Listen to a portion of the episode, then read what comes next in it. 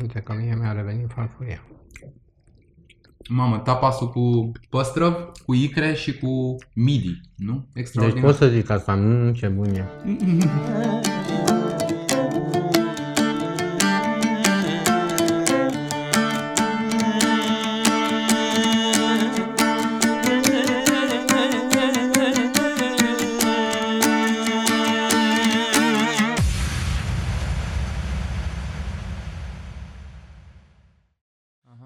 Paul, cum ți-a părut uh, Măi, uh, tu ai uh, această... acest tapas?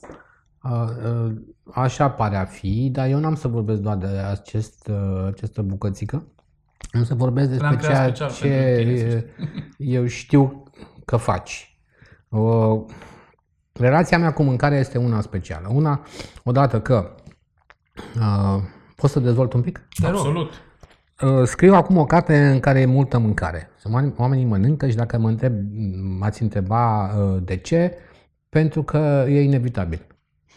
Pentru că trebuie să mănânce și pentru că uh, mâncarea, oamenii în, în jurul mâncă, mâncării uh, se arată pe ei înșiși. E, de asta, zic că este, de asta zic că e inevitabilă și trebuie să fie acolo. Am două personaje care cutrăieră Arizona. E, și la un dat ajung într-un oraș, orășel. Sunt foarte multe orașe fantomă în zona respectivă, pentru că au fost orașe miniere, lumea, după ce nu s-a mai extras... Că fie- vorbeam și de da. Mehedinți și de sudul Transilvaniei, Și de e Marlboro. același tip de peisaj. Da, e același tip de peisaj. Cam același tip, mai că acolo e deșert, aici e mai puțin deșert, sau mă rog, e alt tip de deșert. Da. E, după ce nu, nu s-a mai extras cărbune, aur, argint sau cupru din minele respective, oamenii au plecat și au rămas, au rămas orașe pe hartă cu numele și probabil că un amețit bărbos cu o flintă de la războiul de secesiune care apără ceva acolo, Da. nu știu, Da. casa primarului sau casa pastorului sau nu știu ce. E, și personajele mele se duc să vadă uh, casa bunicului uh, uneia dintre personaje, personajului masculin. Pe drum opresc în acest uh, orășel semi-fantomă numit uh, Kings, Kingman, de fapt, unde intră culmea. Există un restaurant mexican unde au mâncat, uh, unde au luat un uh, steak la mexicana și ceva care se cheamă Zacatecas, care este un s- care înseamnă uh, creveți sote Mhm. cu uh, felii de a- ardei gras. Iar ăla un steak cu... Deci Da, este o da. bucătărie pe care voi o numiți Tex-Mex. Tex-Mex, acum un să zic, amestec o de de- sudul Americii Americii cu cu America Mexic. Latină, cu Mexic. Da. I-am pomenit pe ăștia pentru că uh, odată ce au ajuns acolo, după atâta drum, trebuia să mănânce și trebuia să spun ce mănâncă și din ce e făcută mâncarea respectivă. În ce te privește, tu ai această, uh, acest atribut, să nu zic uh, calitate, pentru că să nu se înțeleagă că sunt plătit,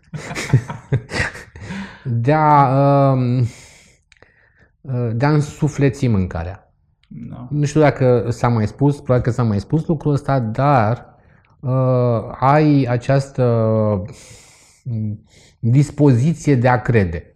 De a crede că, spre exemplu, uh, cucina povera este o, e, e, e o bucătărie nobilă.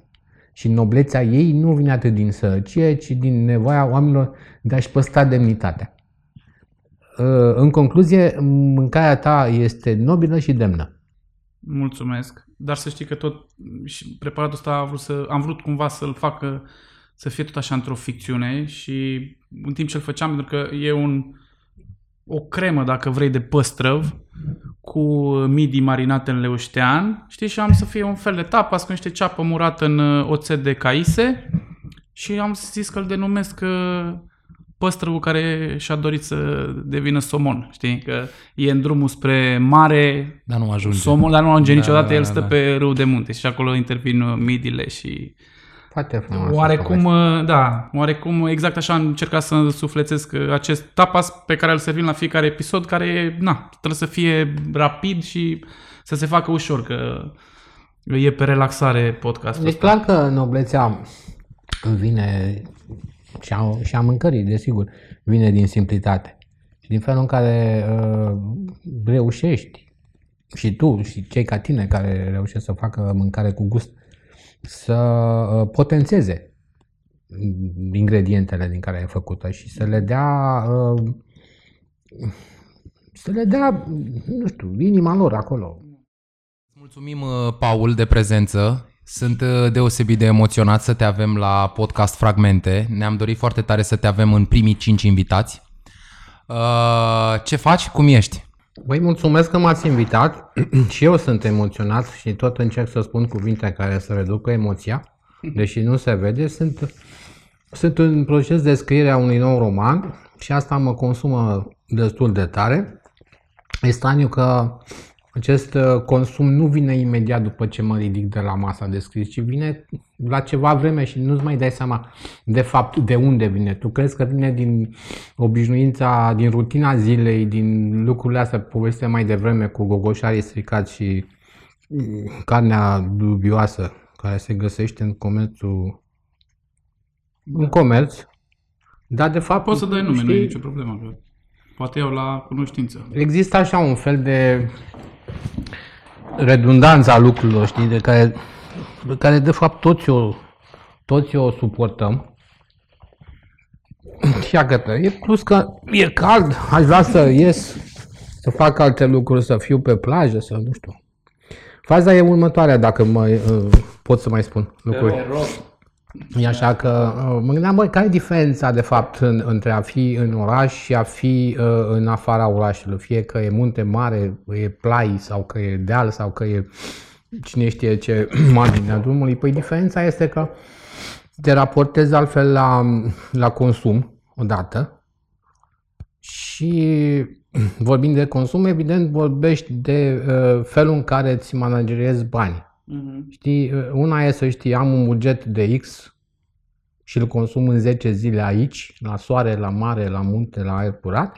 Și alta e să fii stresat, știi, pentru a doua zi să poți să pui lucrurile într-o, într-o succesiune încât să, să nu mai tot soiul de temeri, care nu fi neapărat din, din lipsa, uh, uh, lipsurile financiare, ci din, din mentalitatea noastră că Uh, tot ce se întâmplă în, în oraș este, este de mix ori mai periculos decât în afara lui, știi? Și așa și este. Uite, treceam prin Cismigiu, bă, e devastat complet. E, e, e, e arid. A devenit un fel de deșert cu copaci. Acum, exact acum că veneam spre voi, sunt, am văzut 200 de indivizi care mănâncă de la McDonald's și îți lasă mizeria acolo e pământ, nu mai e iarbă, e doar pe peluza centrală în fața imbecilei de la primărie și atât, atât. În rest, mizerie, miroase urât, în fine, da, sunt ciori, da, sunt porumbei, dar sunt acolo, n-ai ce să le faci. Trebuie doar să speli. În fine. Dar noi am crezut că pentru un scriitor e mișto asta cu pandemia. Eu tot timpul mi-am imaginat că, domnule, chestia asta cu stai trei luni în casă, că discutam și în mhm. ultimele noastre episoade la podcast. Domnule, dacă ești actor, dacă ești muzician, dacă ești bucătar, e nasol. Bă, dacă ești scriitor, cel puțin în imaginarul colectiv, cine scrie pare că stă perpetu în casă, că stă tot timpul în casă și că cel mai mult se bucură că își face pasiunea cu hârtia și pixul sau cu laptopul de la el din dormitor. Păi nu e chiar așa, pentru că dacă te iei serios, dacă te numești a fi scriitor sau om care trăiește din produsul minții lui, ă, trebuie să ai disciplină. Trebuie să fii disciplinat, ă, ca și cum... Practic e un, e un job, e 9 to 11, cum ar veni. Adică eu cel puțin mă trezesc dimineața, îmi iau uh, cafeaua, uh, iar la 11 cel târziu sunt la masa de scris și mă mai ridic la 6. Seara, 7, depinde, cu pauză de masă, dar fac asta în, în, mod, uh, în mod constant și e obligatoriu să o faci pentru că din asta constă viața ta de, de, de scriitor sau, mă rog, poet, muzician, whatever. Acum, da, lumea se uită spre noi ca și cum am avea tot timpul din lume. Avem același timp ca și ei. Doar că e împărțit altfel, cumva, și e foarte multă și trebuie să fie foarte multă rigoare. Uh-huh. Altfel nu-ți iese. Și chiar uh, nu e o figură de stil. Stau la masă de scris, stau la masă, în principal, nu un pat, nu pot să scriu un pat. A, n-am putut niciodată și nici nu văd cum poți să stai să scrii în pat. Pentru că, în fine, patul înseamnă relaxare în principal, nu? Și atunci, uh, cum... E clar că poți să faci asta dacă te dai pe Facebook. Dacă nu, nu îți folosești mintea într-un mod creativ. Da. Care era a doua parte a întrebării? Asta cu statul în casă, că am avut o perioadă de trei luni de zile în care am stat în casă și mi se pare că scriitorul oricum veșnic prin natura lui stă în casă. Păi, el stă în casă, stă în... Nu știu alții cum sunt, pentru mine ieșitul la cafea în oraș, pe exemplu, face parte din statul în casă. Aha. Dacă vrei, e, e, o, e o, în principiu Înțeleg, un, da. e un demers cultural, mm-hmm. adică e o prelungire a, a, a biroului tău. Trebuie să fie asta pentru că trebuie să-ți păstrezi contactele, contactul social, contactul cu orașul, cu zona urbană de ansamblu ei și cu oamenii în principal, pentru că chiar dacă nu mai suntem naturaliști ca pe vremea lui Zola, uh, dar e important să vezi uh, doamnele care trec. Da, normal. Da, imaginea străzii e foarte importantă. Trebuie să spunem despre Paul pentru oamenii care se uită că e o persoană rotund de talentată, o să spun chestia asta. A făcut o grămadă de lucruri, a publicat poezie, a publicat proză scurtă și mai lungă. Uh, este unul din inițiatorii proiectului Șucar Colectiv, inițiatorul de fapt pentru că ideea uh, combinării muzicilor electronice de pe o parte și muzicilor romilor ursari din sudul țării îi aparține și a publicat și o carte despre care o să vorbim un pic mai târziu. Uh, ce nu cred că știe prea multă lume e că Paul e din Mehedinți. Da. Și trebuie să anunțăm că pe 17 exact, septembrie... Pe 17 septembrie lansăm episodul cu Mehedinți. Am tot zis că în 3 săptămâni, 4 da. Mhm. săptămâni, iată că mai sunt Da. câteva săptămâni și o să iasă. Deci pe data de 17 o să fie la... uh, O să, uh, o să apară pe canalul de YouTube uh, episodul cu Mehedinți, Mhm. ce am filmat pe teren.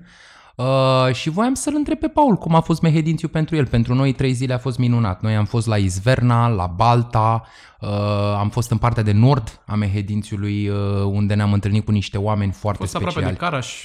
Da, chiar la intersecția Inter- între exact. județul Mehedinți și județul Caraș-Severin. Spre Baia de Ramă. Da, da. Uh, și nouă ni s-a părut un spațiu absolut magic. Am întâlnit-o pe domnica Trop, uh, ne-am întâlnit cu niște doamne care ne-au făcut o celebră mâncare de prune, ne-am întâlnit cu niște lăutari minunați la Izverna și la Balta. Uh, cum a fost Mehedințiu pentru tine? Ai, te-ai întâlnit cu lumea satului în Mehedinți sau ai locuit exclusiv în Drobeta și ai întâlnit satul mehedințean ceva mai târziu? Sau cum a fost chestia asta pentru tine? Foarte, uh, din păcate, foarte puțin m-am întâlnit cu, cu satul în, în Mehedinți, pentru că uh, pentru asta trebuia un anume tip de mobilitate. Uh, respectiv, uh, odată să fi avut uh, neamuri rude în zona respectivă, în zona satului, și doi, să fi avut pe cineva, dacă vor, vorbim despre copilărie, adolescență, care să te fi dus între acolo. Principal cu o mașină, pentru că, sau mă rog, poți să ieși și o rată și să, să te duci să explorezi de capul tău. Asta nu prea se întâmpla pe vremea lui Ceaușescu și, în general, nici nu prea era... Erau foarte puțini oameni care încurajau genul ăsta de activități. Uh, Cel mai departe de turnul Severin era că mergeam uh, în zona, ce s-a numit zona Cazanelor, pe Dunăre, înspre Bahna, numit e un râu. Râuleț, Bahna și o zonă uh, montană foarte frumoasă, unde oamenii mergeau pentru că mm, era mai accesibil, nu era atât de... nu era greu de urcat, se făceau, se făceau și tabere, uh, în fine, uh, cam până acolo am putut în, în copilărie și adolescență să merg, după care s-a mai întâmplat uh, mai spre finalul liceului, am fost înspre Izverna, uh, am fost la o petrecere, am fost la Baia de Ramă, Mhm. care e o zonă foarte frumoasă și mi-a rămas în suflet.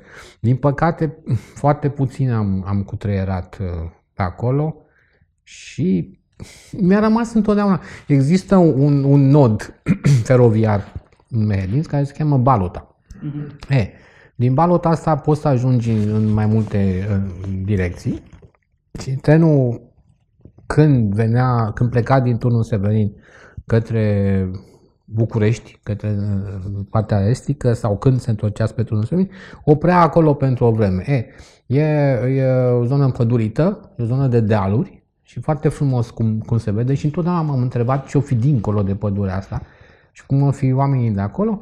În general sunt, uh, dacă te uiți, te ridici un pic pe vârf și te uiți înspre izvern acolo, Cred că oamenii sunt precum Angelica Stoican și vorbesc ca ea și fac lucruri Da, chiar ca așa ea. este. Da, chiar da, așa chiar este. așa e. Ai Da. foarte bine punctat. Doar că domnica Trop a rămas uh, o legendă mai importantă acolo decât Angelica, pentru că Angelica a făcut pasul către comerț, cum am spune noi în pop rock. Mhm. Ar fi Angelica făcut și Stoicana ar fi făcut și domnica, domnica, dar a dacă pățit ar ce fi a lăsat-o Da. condiția Angelica vieții. s-a instituționalizat cumva. Da, exact. Pe când uh, doamna de care vorbești tu a rămas aproape de pământ. Da. Da, încă o dată. Dintr-un context Dintr-un mai degrabă context amestecat pe de care familie. l-am aflat când am ajuns la ea acasă și uh, știm foarte bine că au fost pe la ea Dolănescu, al de Maria Ciobanu, Maria au venit Ciobanu, toate vedetele adică muzicii populare în să o anii aducă la București, 70-80, au și făcut un, au și adus-o la București, au făcut un disc cu ea și propunerea ulterior a fost te angajăm la o orchestră Asta zic, populară. mă Erau refer niște Să o aducă la București la modul să rămână să la rămână de tot și nu s-a putut din motive de familie. Da. Acolo a învățat să cânte stând la capre, așa cum ne-a și povestit și tot acolo Într-un fel iar ajungem cântă. la dilema noastră cu e mai bine așa sau e mai bine invers, știi? Că Din punct de vedere artistic, E- nouă ne place nouă mai ne mult place așa, mai mult așa, dar dar pentru din ea ar fi punctul fost... ei de vedere și din uh, punct de vedere al uh, calității vieții ei, era mai bine să ajungă la București. Trebuie să vezi lucrurile într-un, într-un context mai mare, într-o perspectivă mai largă, pentru că influența uh, sârbă în zona respectivă este, uh, sau mă rog, interferențele din, dintre partea noastră și partea sârbă au fost uh, constante și reale. Uh, și una dintre caracteristicile acestei uh, relații de ambivalență e, e conservatorismul. Oamenii au rămas conservatori în sensul, hai să spunem, bun al cuvântului. Uh, Dacă de pământ ești legat, de pământ trebuie să rămâi legat pentru că aparții comunității, comunitatea investește în tine, uh, încredere, respect și tu trebuie să dai înapoi. Cam așa, așa funcționează lucrurile. Știi? Da. Oare cum se aseamănă sudul uh, României? Cu sudul Italiei, Sudul cu sudul Italiei, Americii, cu sudul, sudurile exact, în general. Sudurile în general se aseamănă pe chestia asta despre care discutai tu înainte și oarecum uh, chiar asta încercăm să facem și noi, știi, la, la fragmente. Nu știu, așa cred. Da. Nu știu acum cât se mai vorbim despre mâncare. Nu, putem, Putem să vorbim să despre vorbim orice. despre Nu știu cât se, nu știu cât se aseamănă. Uh, cred că mai degrabă ne place să spunem că se aseamănă, pentru că um, ar trebui să se asemene, pentru că oamenii în principiu tot cam aceleași lucruri mâncau, exceptând fructele de mare în zona mm, mediteraneană. Mhm. Uh, nu se aseamănă pentru că mm, uh, românii uh, n-au tratat cu aceeași atenție și bunăvoință și același respect uh, legumele și fructele și puțina carne pe care au avut-o. Mhm. Nu, nu, nu la fel. Nu, nu, nu, nu, le-au, nu le-au văzut, uh, odată că nu le-au văzut potențialul, nu? Da. Și uh, Caterina, uh, jumătatea mea, Și n-au ar avut putea să răbdare cu spună ele. mai multe decât Asta așa, era și dar o ce n-au chestie. avut? Răbdare. N-au avut, n-au avut răbdare, adică până la urmă cartoful ăla nenorocit poate fi făcut în N feluri. La noi, uh, uh, eu nu știu dacă ți-am mâncat piure. Nu cred. Dar z- probabil că zdrobea Zdrobea, cartofii și probabil. oricum cartoful e, A o- apărut târziu, e un, oricum, a apărut cartoful. târziu și e un import dinspre spațiul german, adică e mult mai, e infinit mai popular în Transilvania, în Da, bucătăria Europa rurală, decât Centrală. în sud sau în Moldova. Deși el crește oricum.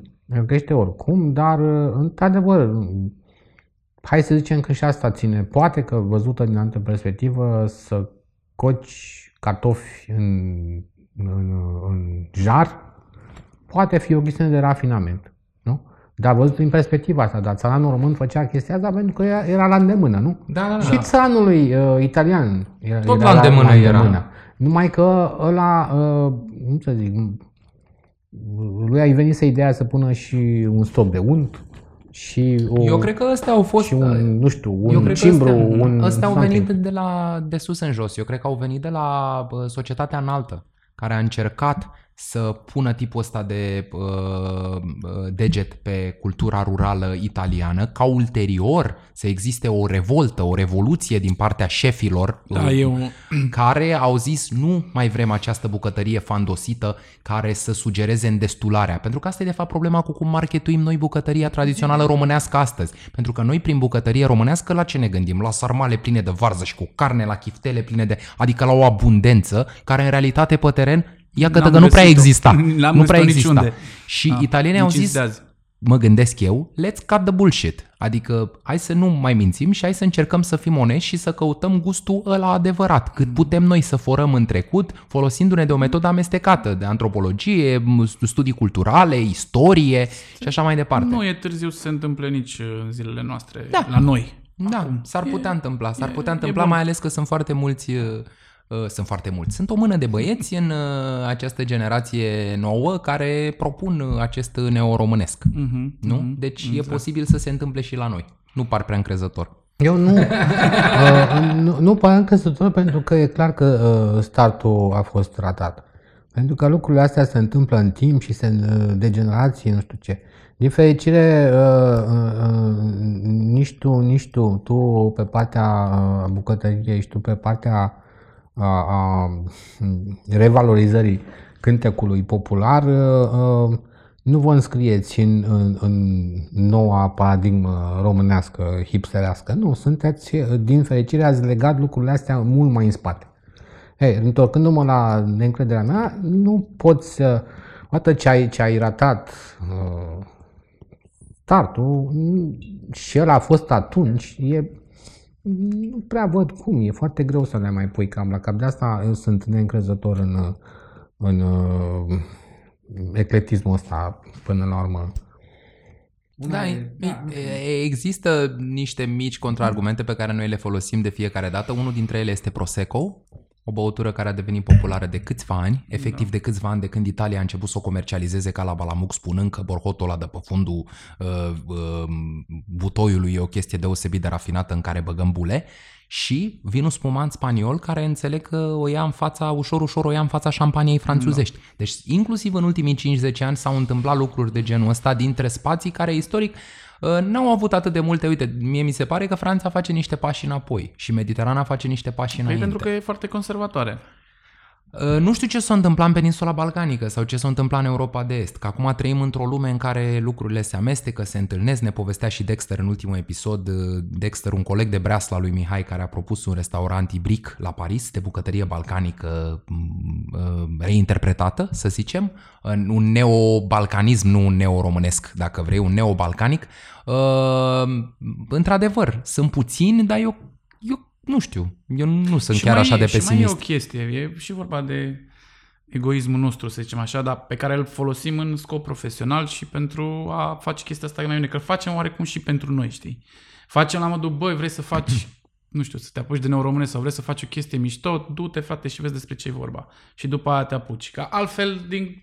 Și în felul ăsta îți organizezi o arhivă, adică tot e bine că rămâne ceva. Da. Tocmai Cât de vorbeam cât. că dacă de la turnul Severin sunt din județul Mehedin și am fost lovit de, de partea asta a lumii conservatoare, trebuie să manifest până la capăt să spun că am o problemă cu termenii ăștia. Una e să revitalizezi, să reinventezi ceva, alta e să mergi în tradiția respectivă în mod mm, firesc și mm, fără valuri și fără rupturi. Nu? Așa că uh, n-am nimic comun, nu cunosc, nu am auzit că există un restaurant ibric în Paris, am auzit și bune și rele. Uh, Sincer, uh, am stat întotdeauna departe, sau departe de toate bârfele astea legate, ba de bucătărie, ba de mm, cafea, ba de influențele neo-suedeze, ba de para-influențele berlineze. Nu, sincer, nu prea mă ating pentru că, la urma urmei, nu mai am vârsta și nu mai cred. E, e vorba doar de uh, uh felul în care, uh, știi, adevărul vine din, din, din, din, din cuvânt, nu? Citesc această carte bizară care se cheamă Pistis Sofia. E o carte dintre de fapt, e o serie de manuscrise găsite la Nag Hammadi în Egipt, lângă Alexandria. Nu se cunoaște uh, uh, mod cert autorul, numai că e o, e o scriere mistică. Din e, ce epocă? Cam de când? Uh, din cel mai probabil secolul II uh, era noastră. Da, deci de vreo 2000 de ani, nu? De 2000 de ani și e o scriere mistică care de fapt uh, uh, cumva potențează uh, uh, scripturile creștine. Adică ai de-a face cu Isus uh, vorbind despre uh, eoni, uh, eonii uh, gnostici, uh, în care uh, mama lui și Maria Magdalena și toți ceilalți apostoli sunt uh, în aceeași uh, gașcă, să zic așa. E, și uh, el uh, le ține predici despre urcarea la cer și coborârea în infern. Iată, să o salveze această entitate numită Sofia. Și fiecare uh, uh mișcare fragmentată în, în coborârea și în urcarea lui este interpretată de apostolul lui după scripturile creștine. Deși, repet, vorbim despre o scritură uh, uh, complet mistică. E, asta se, se întâmplă, uh, aici nu mai poți să fii, nu mai, nu mai funcționează uh, sentimentul ăsta uh, mehedințian al ființei. Funcționează, cum să zic, trebuie să fii deschis. Trebuie să înțelegi lucrurile astea în, în contextul respectiv. Întorcându-ne la, la lucrurile care se întâmplă acum, mă întreb de ce cu podul de rigoare făcut între astea două chestii, de ce uh, ai deschide... E doar o întrebare, nu este una uh, malicioasă neapărat. De ce ai deschide un restaurant în Paris în care uh, re, reinventezi bucătăria uh, balcanică când uh, francezul, parizianul, habar n-avea despre bucătăria balcanică în sine. Bine, el nu a reinventat în totalitate, a venit Neoba... Reinterpretat. Nu neapărat, a și reinterpretat câteva preparate, dar a venit și cu ele RAF. El a avut meniu structurat cumva în două părți, știi? Varianta RAF, ăsta e micul, ăsta e chifteaua, ăsta e, uh, uh, nu știu, sarmaua. Și, și după varianta, aia a venit de varianta dining. prin care a, oarecum a făcut un fusion între bucătărie balcanică și bucătăria franțuzească, pentru a intra oarecum și la sufletul francezului. Mie oricum îmi place controversa asta între episoade. Mie mi se pare foarte drăguț că Taman ce am discutat în ultimul episod cu el da. despre Ibric și îmi place controversa da, asta și între episoade. o altă Sunt doar niște întrebări. Exact. Vreau să, eu, dacă, dacă omul ar fi aici, probabil că mi-ar spune, domne, e asta pentru că. Da, da, da. Ceea ce foarte bine, uh, doresc să-ți meargă afacerea. Am văzut o mulțime de, uh, apropo de zona asta, uh, sunt nume românești sau care vin din Basarabia, să spunem tot din spațiul românesc, da. care au deschis magazine de bijuterii, de haine, de tot felul de țoare, da. bun designer despre care nu se știe și care uh, își fac treaba bine, probabil că și băiatul ăsta intră în aceeași categorie, Așa și e bine că sunt oameni ca voi care îi promovează. Numai că niciodată nu știi în, în nenorocitul ăsta de Occident uh, Stați un pic să schimb material. Nu vom mai... Paul, nu te mai Gata, să Deci în Occident, spune. Spuneam că uh, chestiunea cu um, afacerile uh, esticilor în, în Occident uh,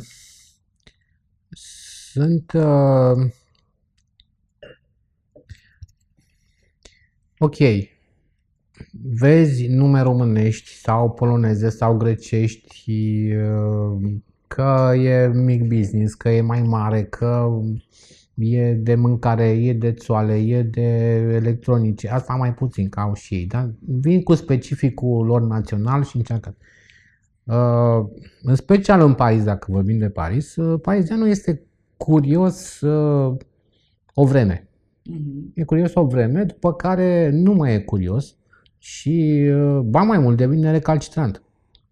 Adică e suficient, uh, adică atitudinea asta e suficient că am fost odată curios, am și intrat la tine în magazin, dar ar fi bine o să te muți pe altă stradă, o să te întorci la tine în țară, cumva. Asta e atitudinea pentru că nu, nu-ți mai intră și uh, e vibe-ul ăsta, nu știu cum naiba se întâmplă. E, e un vibe, dincolo de frumusețea Parisului, se întâmplă fenomenul ăsta, eu l-am simțit. Dar uh, dacă nu ești și te fixezi uh, taman la inima lui Mhm. forever, nu te crede, nu te agrează, cum spuneam, chiar se poate întoarce împotriva ta, adică de asta băiatul ăsta trebuie să fie foarte atent.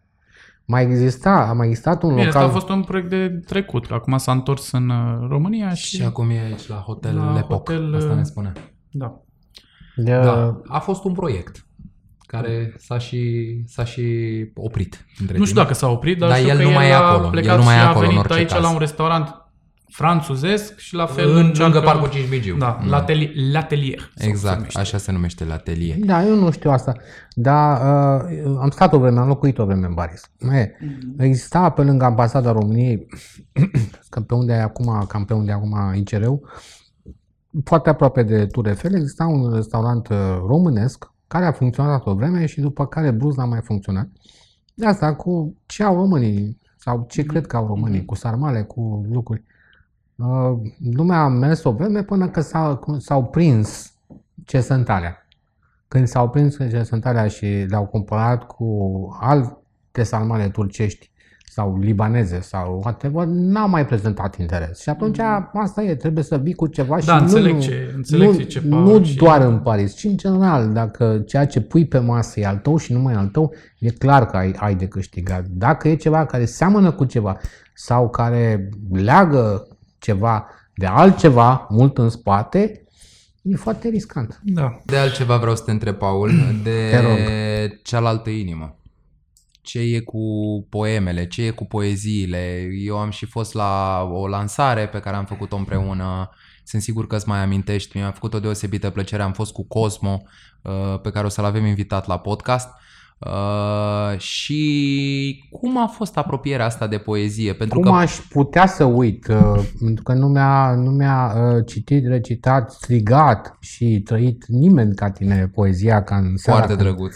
când uh, uh, mi-ai uh, cântat, practic, uh, uh, se cheamă Peste Prag, este sora uh, celelalte inimi, poezia care dă, poemul care dă titlul cărții.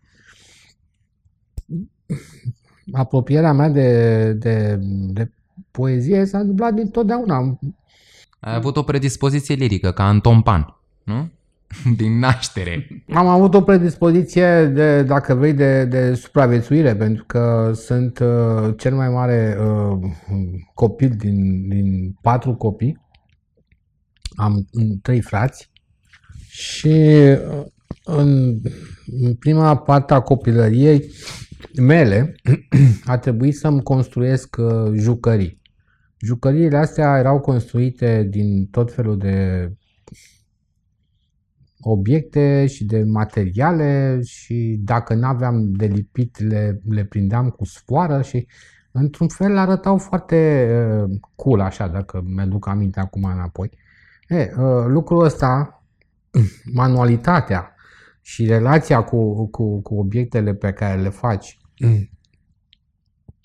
uh, nu o să-ți vină să crezi nici ție, nici ție, dar uh, duc înspre, uh, înspre uh, simțul, sensibilitatea și trăirea poetică.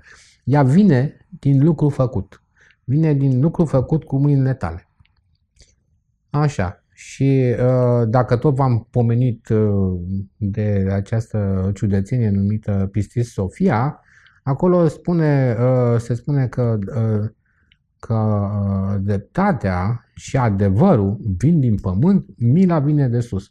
de ce vin din pământ, apropo de legatul de pământ și toate lucrurile astea, și de manualitate, pentru că ești pe pământ când lucrezi da. cu mâinile, pentru că, uh, ia câtă, uh, există o vârstă, asta mea, când înțelegi lucrurile astea că vin, vin de jos și trebuie să fii și să simți, să simți pământul.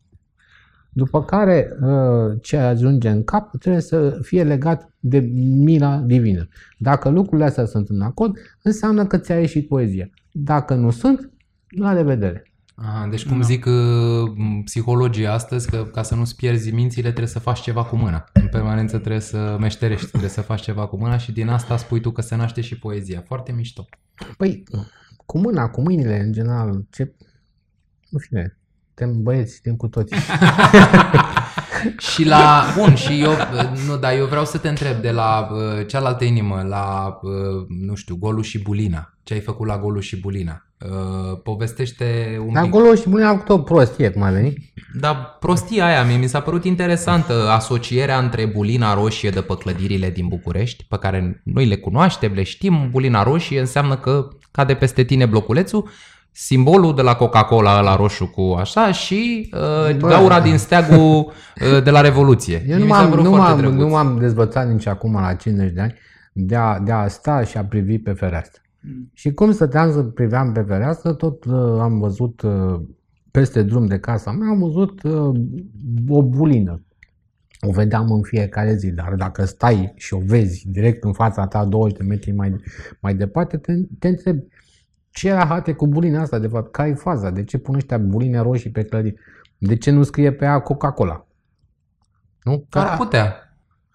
Și asta a fost ideea, adică să înlocuiești bulina roșie Periculos de punker. cu, da, exact. cu Coca-Cola. Și am făcut un filmuleț cu, cu un film cu un omuleț îmbrăcat în, în salopetă roșie care care o scară după el, găsește o bulină, urcă pe scară tu crezi că se duce să o repare sau să o dea jos sau să o spele sau să o șteargă sau să o scuipe și el lipește de fapt pe ea Coca-Cola pentru că ea se întâmplă să fie aproximativ la acela roșu. Cam și de aceeași dimensiune respectiv. ca o reclamă.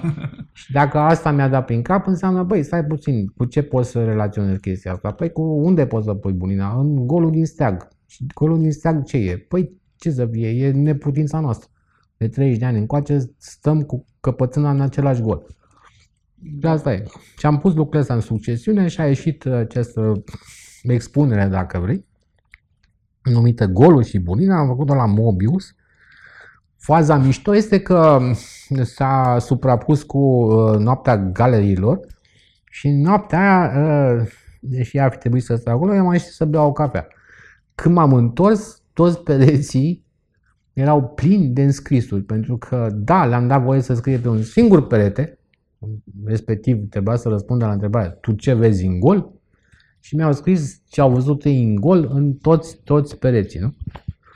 Am avut uh, două, filmulețe, două filme proiectate pe, pe doi pereți, am avut o instalație care reprezenta un steag cu gaură și în gaură era, era o instalație uh, în care se umplea un lichid roșu în un fel de perpetuum mobil, așa, tot curgea, dar nu se umplea niciodată. Și uh, fotografii, a, am pus bulina asta roșie pe bani, pe bani, pe bancnote românești care au uh, pe ele desenate clădiri. Uh-huh. Și am pus pe clădirile respective, am pus bancnotele în ramă și am făcut o expoziție. Deci și asta tot din poezie. Bine, tu vii din zona asta de, de uh, performance, de expoziție uh, habar n-am, să zicem, artă contemporană, artă mixtă, nu știu cum se cheamă, pentru că e mai complicat decât doar scriem ceva sau cântăm ceva sau filmăm ceva. E ca un art piece, art performance, nici nu știu cum dracului să-i spun. Uh, că vorbeam de șucar colectiv. Uh, cu șucar colectivul cum a fost? Că și asta mi se pare că e tot o chestie foarte amestecată care vine din foarte multe spații. Ea se leagă de muzică de data asta, nu de vizual. A fost așa că... Că a, cred că majoritatea oamenilor știu cântecul ăla cu Malademna pe ulița Tichendea Și pe știu de Șocar Lubenița Colectiv. uh, a rulat la MTV, într-o vreme a rulat la, uh, nu mai știu dacă mai era vreun alt post de muzică pe vremea aia. La radio că foarte nu, mult, la la radio Radio foarte Guerilla. mult, deci au avut un succes. Cum, cum a fost povestea asta de împletirea lui DJ Vasile și a băieților ăla care făceau pe de o parte drum and bass jungle și pe de altă parte să avem niște uh, romi ursari care uh, vin cu niște muzici, nu știm cât de vechi, probabil foarte vechi.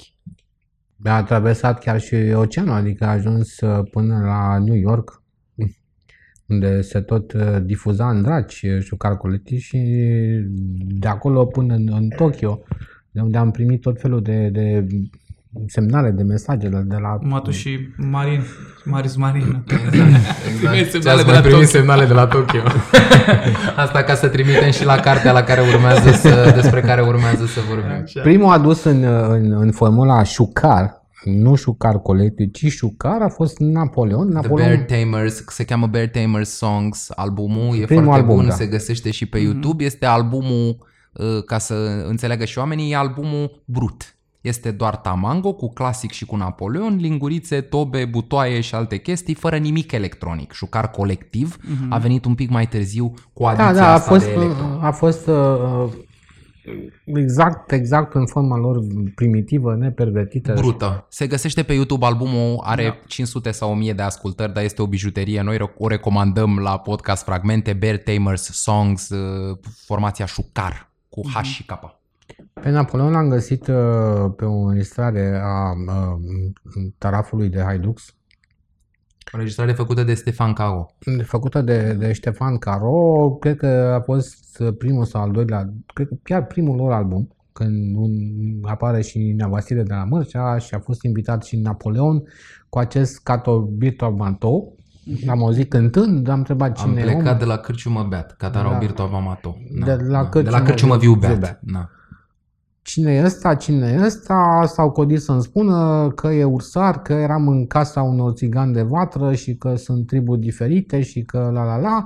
Dom'le, cine e ăsta? Până la urmă am ajuns la el în curte, a venit domnul Paul, mi-a scos canapeaua din casă, a pus-o în curte, ăsta e, e uh, răzbunător, ea e indoneza, ăsta micul e Bill Clinton. Cum? Bill Clinton. Așa. Și pe- De lângă, Na- lângă Napoleon a mai venit clasic că era vecin cu el la câteva Care între case. timp știu că plecase la, în Spania la cules de portocale și după aia nu știu ce s-a mai A întâmplat. plecat cu el. târziu, a plecat după ce după ce, După ce se produsese s-a povestea cu consumat. așa, dar eu nu mai știu nimic de el. A fost Napoleon, a fost clasic adus imediat după Napoleon și a fost Tamango. Mm. care este neam cu Napoleon sau nu a fost, asta a fost nucleul de șu, șucar. Am ieșit cu ei o vreme să cânte, au cântat prin cluburi, la, la un moment dat, dacă nu ești un ascultător dedicat al acestui tip de muzică, care de fapt e un performance, nu este muzică, ei nu sunt uh, muzicanți. Ei Nu sunt lăutari. Nu Da, sunt trebuie să lăutari, nu spunem. sunt, Nu sunt așa, sunt, lăutari. sunt performe. Ursarii ăștia ce sunt de fapt? Da, sunt, poate fac un fel de performer mai vechi decât... Da, da, A lăutarilor. Da, da, da, da. erau, erau, dacă tot ne place Dacă cuvântul, vorbim de perf- bătut în performer ceva. la, la, la, la târguri, La mergeau cu bâlciuri, ursul. Ursul, la da. târguri. Mergeau da. cu ursul, băteau în, în ce băteau și ursul se trebuia să ridica în două danseze labe ursul. și, și făcea un fel de joc. Da. Ăștia adresau urși și îi puneau să, să joace prin, prin bălciuri și prin târguri, nu știu ce. Ursarii, de acolo îi se trage numele. Uh, Deci a fost șucar în forma asta, au, mi-am scos o vreme să cânte și au făcut un nume, dar la un dat, descoperind sau Pardon, simțind că nu, nu, nu merge doar așa, dacă tot vrei să-i duci mai departe, trebuie să-i alături, uh, să le aduci un pic de armonie. Armonie în, în, în, în Armonie cântări. muzicală, pentru că Armonie. ei aveau doar ritm și La un moment dat te melodie. doare capul. Da. Să stai 30 de minute Da. să auzi mă bătăi. Armonie, armonie uh, în, Da. sens, în sens, În sens muzical, muzical. da. Și asta, cine putea să, să, să facă treaba asta decât uh, până la urmă vorbim de formula acum colectiv, șucar colectiv și era Dan Handrabur, uh, Cristi Stanciu Zizmațe, Vlaicu Golcea uh, și DJ Vasile. Aceștia au fost băieții cu, pe care i-am contactat, ne-am adunat, au, au lucrat pe muzica lor, am tras primul disc de care, pe care tu l-ai pomenit, în studio la Vița de Vie. Dacă vreți așa o chestie de culise, eram, era Napoleon Tamango clasic și adusesem și o percuție bitter, era un care băiat, cânta cu tarabana, să-i țină un pic cu împreună. Darbuca, cu Darbuca, da. cu tarabana, da, asta zic, da. să-i țină un pic împreună, că era nesigură treaba la butoaie și la linguri. Eram în, stu- da. un studio cât, în Volcan, cum a venit cam cât masa asta, ei patru și eu.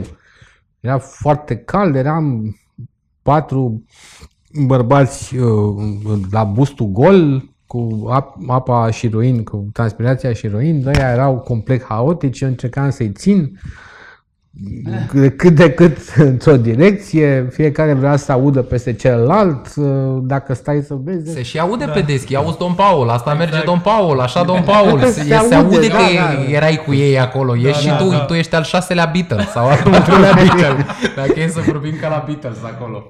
Ideea că uh, din haosul ăsta uh, a ieșit ceva ce uh,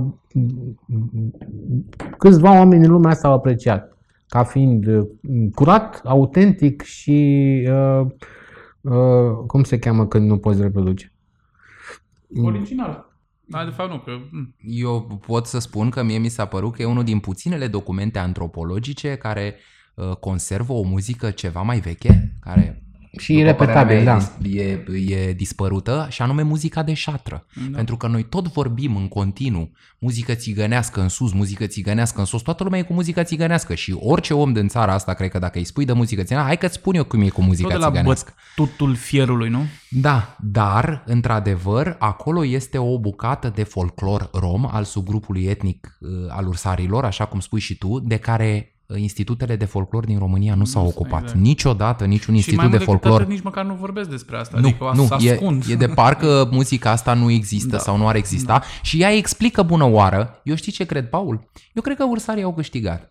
Pentru că dacă ne uităm la manele, manelele sunt o sinteză între muzica lăutărească pe o parte și muzica acestor ursari pe de altă parte. Dar mult mai multe elemente pe care le regăsim azi la Costel Biju, la Florin Salam, la uh, interpreții contemporani de manele au mult mai multe lucruri în comun cu muzica lui Tamango, lui Napoleon și lui Clasic decât cu, să nu mai vorbim de Florin Mitroi, uh, care că e chiar mehedințean, uh, au mult mai multe lucruri în comun cu muzica lui Napoleon, Tamango și uh, clasic decât cu muzicile lăutarilor. De oriunde ar fi acești lăutari. Deci eu cred că ursarii au câștigat, cel puțin lupta cu ritmul. Da. Ritmurile amețitoare, șerpăria și dansurile din buric au înfrânt. E foarte corect ce ai spus acum la final, ai punctat asta, ce, când ai spus cel puțin uh, lupta cu ritmul vine de acolo. Dacă stai să te, să te uiți uh, atent la ce se aude pe acest album, prim album scos cu șucar, o să vezi de fapt că sunt cântece uh, de, hai să zic, confluență, cumva. Uh, part, ce cântă Tamango uh, e un fel de folclor al închisorilor. Da. Uh, e, e muzică de, de, de, de, ocnă, de, de, pușcărie. Ocnă, de pușcărie, da. ce cântă Tamango. Uh, și prin inflexiune vocale, și prin atitudine, și prin text. El mi-a cântat, eram în casă la Napoleon, văzut câteva zile cât am filmat acolo și a trebuit să dorm acolo și s-a încântat și, băi, te impresionează într-adevăr, adică te, te face praf. Adică n-am, n-am plâns în viața mea cum se întâmplă să plângi auzind chestiile astea, e adevărat că eram și rupt de, de lumea cunoscută și un pic expus, dar are o foarte mare uh, putere de, uh, de a te sensibiliza. Deci, e muzica asta de pușcărie, uh, e muzica, dacă vrei, uh, zlătarilor, ce mhm. cânta, unul, unul dintre cântece se cheamă chiar așa, dezlătari. Care sunt de fapt niște cântece de cingerit, care au venit probabil din centrul și sudul Transilvaniei, pentru că le simți pulsația maghiară pe dedesubt, ele se mai cântă și astăzi și în orchestrații, uh, în orchestrații ceva mai modernizate electronice, se cântă la Manaștur, la Cluj astăzi, se mai cântă și da, pe la Timișoara și de la Gorj, frate, mi se pare așa un pic că e pe... Pentru că în nordul Olteniei e tot ce mi-e nordul Olteniei, ce mi-e sudul Transilvaniei, că mai da, da, discutam. Da, la Gorj avem și Braci, sunt lucrurile mm-hmm. mai amestecate mm-hmm. care vin tot dinspre Ardeal, dar probabil că ai o muzică mai de joc a romilor care au circulat în tot spațiul ăla, alea zlătărești, După care sunt cele ursărești, nu? Care este fix turceasca. Adică e ce se, ce se cifteteli, nu cum ar spune turcii. Da, da, asta pentru că ele trebuiau să poarte nume. Nu mai știm exact. Ar fi interesant de știut ce cântau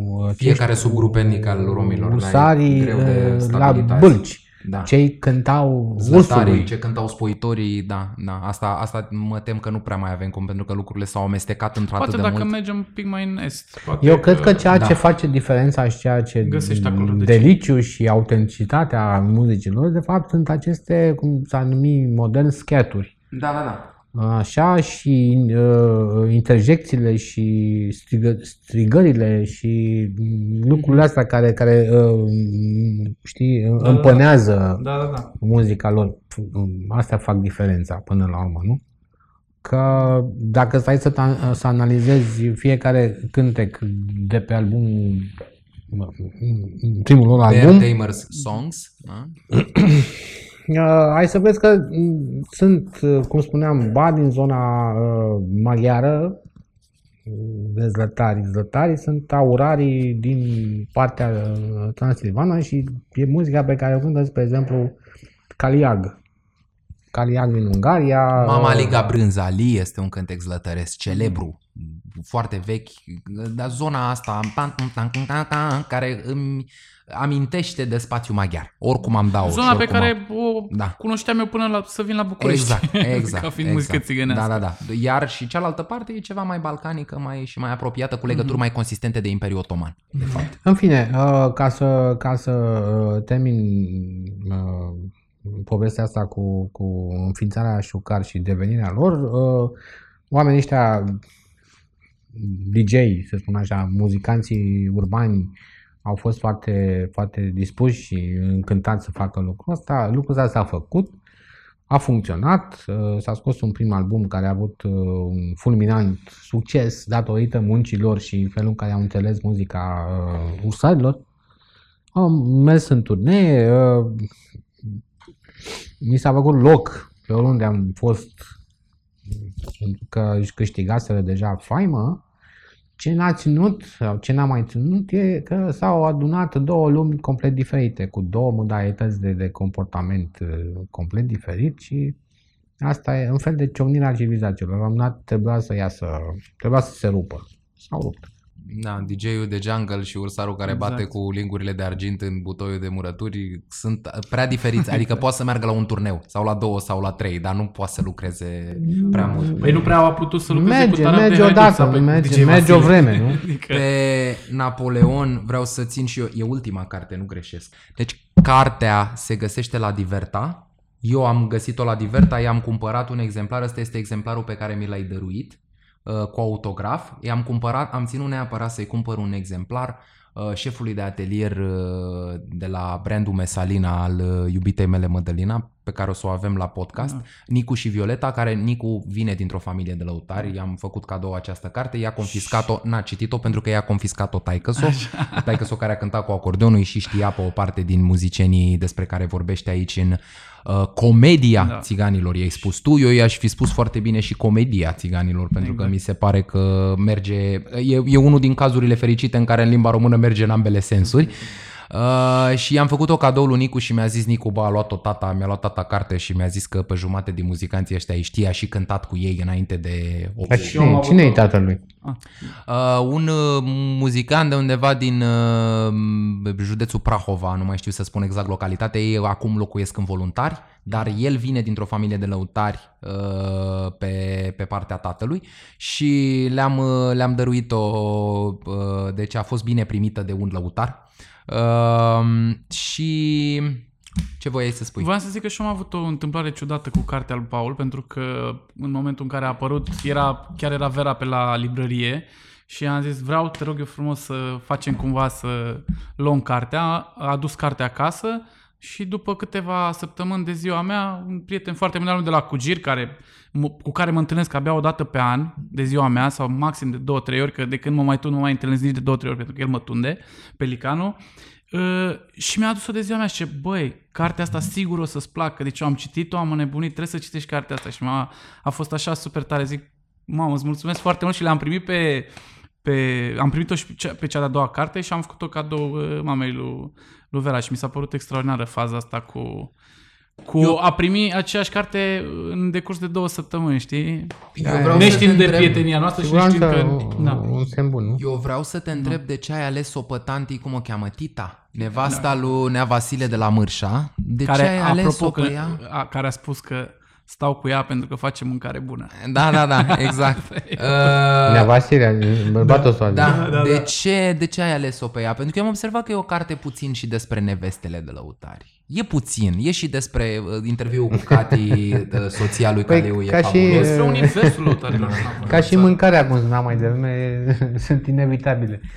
Da, și da, da. da. Neveste, și nevestele lăutarilor. Este o carte apărută la Curtea Veche, da, se cheamă Comedia Țiganului, o carte la care am scris niște ani de zile, tot încercând să o, să o public, uh, ba pe aici, ba pe dincolo, respectiv, uh, la un moment dat m-am trezit că iau contact cu um, sora lui Johnny Depp și aia îmi spune, da, trimite-o, e interesant și Johnny îi iubește, nu știu ce, dar între timp Johnny a dat, uh, sau era pe cale să dea faliment, a descoperit că sora s-a fura și toată povestea mea cu publicarea uh, cărții despre Taraf de Haidux în, în America sub umbrela lui Johnny a cam căzut. E, Până la urmă, băieții de la Curtea Veche au zis, hai să o facem, hai să o scoatem în condiții grafice bune. E o carte cu fotografii cu acești lăutari, e o carte de interviuri ale mele cu ei de-a lungul a 7-8 ani sau de când naiba îi cunosc pe acești oameni Dar și cu Și- niște short story-uri și cu niște presărate. shorts întori. Acum fie vorba între noi, în- doar între noi aici. Uh, uh, pentru că ce dincolo de cameră, acum, în momentul ăsta contează mai puțin, noi între noi suntem ăia reali, așa, trebuie să spun că a, a, aceste interviuri au mai fost, au fost un pic ajustate de mine ca să le dai uh, totuși un înțeles, pentru că lăutarii în, în muzicienii, apoi muzicanții și lăutarii în special, au acest uh, dar de a lăsa lucrurile în suspans. Știi? Ei spun chestia asta. Spun ceva. Și uh, sunt la, undeva la jumătatea frazei și uh, presupun că tu ar trebui să înțelegi, adică ți l-a dat pe sol. Da. Da, da, da. Și tu trebuie să mergi mai Trebuie să o iei de departe acolo. și să... Să te iei în gură, cum spun lăutarii din Vlașca, pentru că trebuie spus, cartea li se consacră ultimilor lăutari de găsit în Vlașca, în, la intersecția județelor Giurgiu cu Telorman. Sunt muzicanți din Mârșa, sunt muzicanți din Gratia, sunt muzicanți din Clejani. Uh, Cei mai mulți cred că sunt din Clejani. Cristinel, care nu e din Clejani, de exemplu, uh, sunt uh, om- și inclusiv Napoleon. Dar Deci o- e de jur împrejurul proiectului pe care l-a gândit Stefan cu niște lăutari clasici târzii Și din oricum să Vlașca. știi că intervenția asta pe care ai făcut-o, de care ne ziceai, eu am avut norocul prin intermediul lui Bogdan să cunosc și eu câțiva lăutari, de exemplu pe Fluierici sau pe uh, Caliu sau pe, nu știu, mulți alții de acolo. Unii dintre câțiva. protagoniștii A, cărții. Așa. și să știi că eu, uh, când am citit-o, chiar eram la modul, mă, mă lua cu fiori așa, nu știu, mă, mă gândeam, mai ales după Fluierici, că l-am întâlnit înainte cu o zi să moară Da, da, și da. mi se părea că e, i-ai descris și e dialogul tău cu ei și așa mai departe, ca și cum ar fi fost cu mine în cameră când citeam cartea, știi? Adică am, resim, am retrăit, dacă vrei, uh, discuțiile cu ei sau nu știu. Pentru mine e Poate- emoționant că spui asta, pentru că până la urmă, acum, uh, uh, realmente a trebuit să reconstruiesc discuțiile mele cu ei, pentru că, uh, dintr-un motiv sau altul, uh, aproape în majoritatea cazurilor, uh, mai puțin Caliu, care are o verbă, cum știți, m- mai specială, uh, De mic nu stătea locul. Exact. Da. în majoritatea cazurilor se cam împotmoleau undeva, știi? Și Stai două, două secunde, două secunde, că scade asta și păcat să nu sau de ce vorbești, că... Așa, gata. Așa. A, mm, povesteam despre, despre, despre, nu m-ai întrebat de ce am ales-o pe Tanti Da, Tita. Am exact. ales-o pe Tanti Tita pentru că uh, Tanti Tita uh, m-a uh, cumva m-a adoptat înainte ca uh, Nea Vasile să o facă pentru că uh, trecerea mea prin, prin, printre ei prin satul lor, știi, n-a fost neapărat din prima, știi, toată lumea a deschis ușile. Eram, eram un necunoscut care venea de undeva, din, din, din București, nu înțelegeau foarte clar despre ce este vorba, uh, nu semănam nici cu Speranța Rudulescu, nu semănam nici cu... uh, sau poate aduceam un pic uh, la, să spunem, atitudine, nu neapărat la înfățișare cu Ștefan Caro, dar uh, mm, lăutarii au nevoie să te audă, știi? Să te audă vorbind ca să, te, ca să se apropie de tine, nu? Eu am avut acest, am, cum să spun, noroc că le-am putut vorbi și ne-am putut apropia, dar înainte să o fac, aceste femei n-ar trebui să-i vorbesc. Ea, probabil, deși nu mi-a spus-o niciodată în cuvinte, dar mi-a spus-o în atitudine, a înțeles că sunt un om bun. Ca un om bun care a venit în, în curtea lor și față de care trebuie să te uh, porți nu știu, nu ca față de un orășean sau un străin, ca pe un om care uh, ți-e drag și ți-a intrat în casă. Și atunci am, am pus-o pe coperta cărții, uh, înaintea tuturor celorlalți muzicanți din carte, pentru că uh, nu doar pe mine m-a uh, adunat, adoptat, ci și pe restul, și pe ceilalți. În casa lui Nea Vasile venea și Ilie Iorga, venea și Sandu Marința Goi, o, o mulțime treceau pe acolo și femeia asta a gătit pentru ei și le-a ținut isonul ani și ani de zile. Zim de Ilie Iorga. Ilie Iorga este uh, nu doar preferatul meu, este... De la Mârșa, județul Teleorman, trebuie spus, că toată lumea zice Este că e de la un- Unul din bătrânii. E unul dintre cei mai frumoși, dacă vrei, și cei mai, cei mai sensibili, nu știu dacă să spun lăutari, artiști, în sens propriu al cuvântului. Dintre cei pe care i-am cunoscut, cu, cu, cu, cu, cu aveam așa o, o, o putere de a-ți crea e, e, emoție, mie cel puțin îmi crea o emoție formidabilă, mă simțeam mic, copil și fericit în preajma acestui om. Știi? Nu se întâmplă foarte des. Avea uh, nu doar vorba bună și, și, uh, și inima bună, și, dar îți lăsa, îți lăsa loc în jurul lui. Ceea ce e foarte important. Spre exemplu, Caliu nu-ți lasă. Caliu îți ocupă Așa uh, spațiu. Uh, Cacurică îți lasă. Cacurica, unul dintre vechii uh, lăutari din Originar Tarab. din Ultimii Bolintin. bluesmen, uh, Originar din Bolintin Deal. Da. Uh, Nicolae Nacșu zis Culaie. Da. Uh, Din Clejani. Din Clejani, aceștia doi pe care am pomenit sunt lăutarii care au um, pus bazele uh, uh, tarafului din Clejani. Tarafului devenit- târziu din Clejanele de după Gheorghe Moțoi al Care a Fiții, avut din anii succes 80. peste hotare. și după Manole, după, din neamul Manole, Da. uh, Cacurică e, e, e Manole, din neam cu ei, ca și Ioniță. Tot Petre Manole, tatăl lui, Io- bunicul lui Ioniță a imprimat în anii 30 pentru anchetele sociologice regale Dimitrie Mhm, Gusti și mhm. cu Harry Browner și Constantin Brăiloiu. Cânta cu țambalul mic, bunicul lui Ioniță. Tot din familia Manole. Ilie Ruga era nu doar un, uh, un, uh, un, un lăutar, un artist uh, și un țigan atipic. Era uh, uh, un, un personaj în sine, un personaj care nu aparținea neapărat uh, satului Mârșa, nu neapărat zonei Vlașca Telorman, nu neapărat sudului țării, ci mai degrabă puteai să-l găsești și în Corsica, puteai să-l găsești și Un uh, trubadur, un menestrel. un, un menestel, Mhm. un Pentru menestel că el era specializat etern. în cântece bătrâne. Știi? În cântece- Cântase și la copză când era tânăr. Chitară, Cu chitara a cântat A ulterior cântat când în- a da. început să-i fie jenă de a bătrână, că taxomare asta, bunicul lui a fost copzar. Aici vreau să discut un pic cu tine, pentru că tu știi lucrurile astea. Eu am, am pus uh, la capitolul Ilie Iorga, pentru că am pus pe capitole. Cunosc Dacă, uh, capitolul, întreabă-mă. e, Nu trebuie să uh, ne-arăți. au, un, uh, au un cântec care se cheamă Sus la parul dintre vii, Da. care conține, e un cântec vechi, Clar. Noi l-am mai Dar- găsit într-o formă la Gorj, eu Da, cu Mihai. da. La Gorj se cheamă De ce n-ai venit Ca aseară. mai mândruță, măi. Da. Măi, necuță, măi. Da, da, pardon. da, da, da.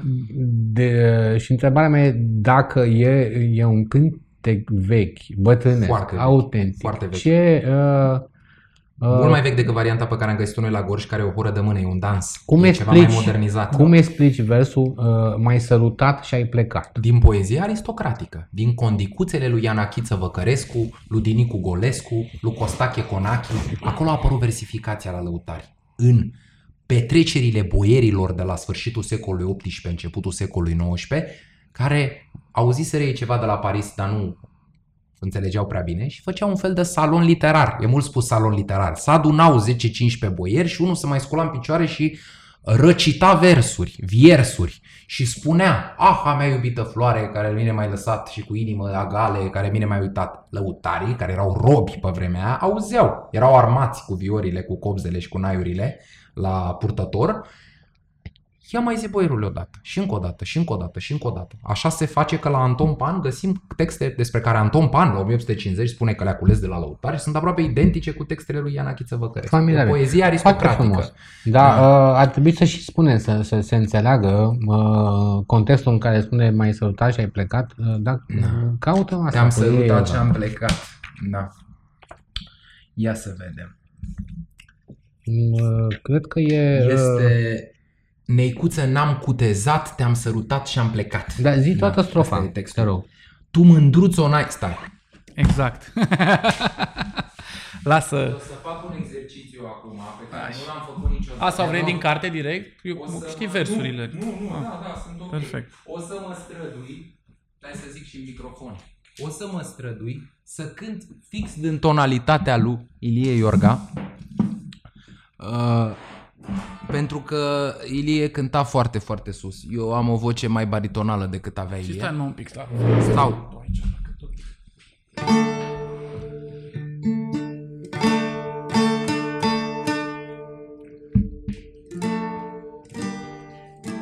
O să încerc să cânt din tonalitatea lui Ilie. O să fie destul de sus pentru mine, dar o să fac acest exercițiu ca să vedem dacă ne aducem aminte de el, ca așa îl cinstim.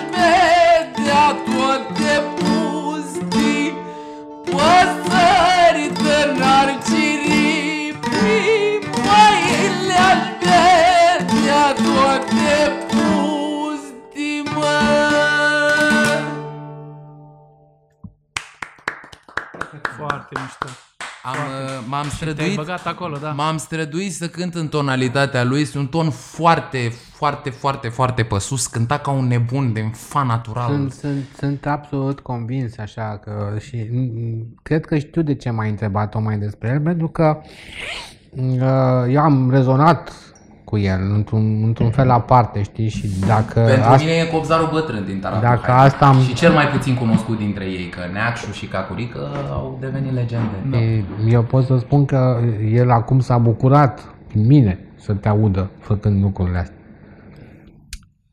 Da. Foarte frumos. Eu zic că um, putem încheiat să încheiem frumos, pe da. nota asta. Paul, îți mulțumim foarte mult de prezență. Chiar îți mulțumim A foarte fost tare. minunat să te avem la Birt Podcast. Minunat, Eu- uh, minunat sunteți voi amândoi și nu m-am, știu ce m-am să- bucurat uh, teribil că am, bem încă o dată, mi s-a oferit ocazia să ne vedem și Exact. să facem și un Și lucru. să-l pomenim pe Să Nelie facem și un și lucru să-i constructiv, pomenim pe da, să-i oamenii ăștia. pomenim pe oamenii ăștia. Uh, Bă, eu am, uh, eu te-am ascultat ca un copil uh, uh, care stă în zi de sărbătoare și se bucură de momentele alea, știi, când ești mic, te bucuri să asculți un părinte sau un bunic sau un văr sau te asculți pe cineva că povestește foarte fain și chiar Uh, uite, genul ăsta de podcast, de episoade, Foarte mișto să mai asta tot zic, facem. conținut, că, da, conținut. exact, chiar mi-a plăcut foarte Îți tare. mulțumim, Paul. Încă o dată, Comedia Țiganilor, Paul Țanicui, Curtea Veche. Eu am găsit-o la Diverta, se mai Cărturești. găsește și în alte părți, Cărturești, Cărturești, Humanitas, și Humanitas librările toate Humanitas. celelalte și încă o dată 17 septembrie, episod nou, cu Cu fragmente cu județul Mehedinți. Iau. Hai noroc! Hai noroc, cius, cius. Bravo, drag. Bravo, Gavro.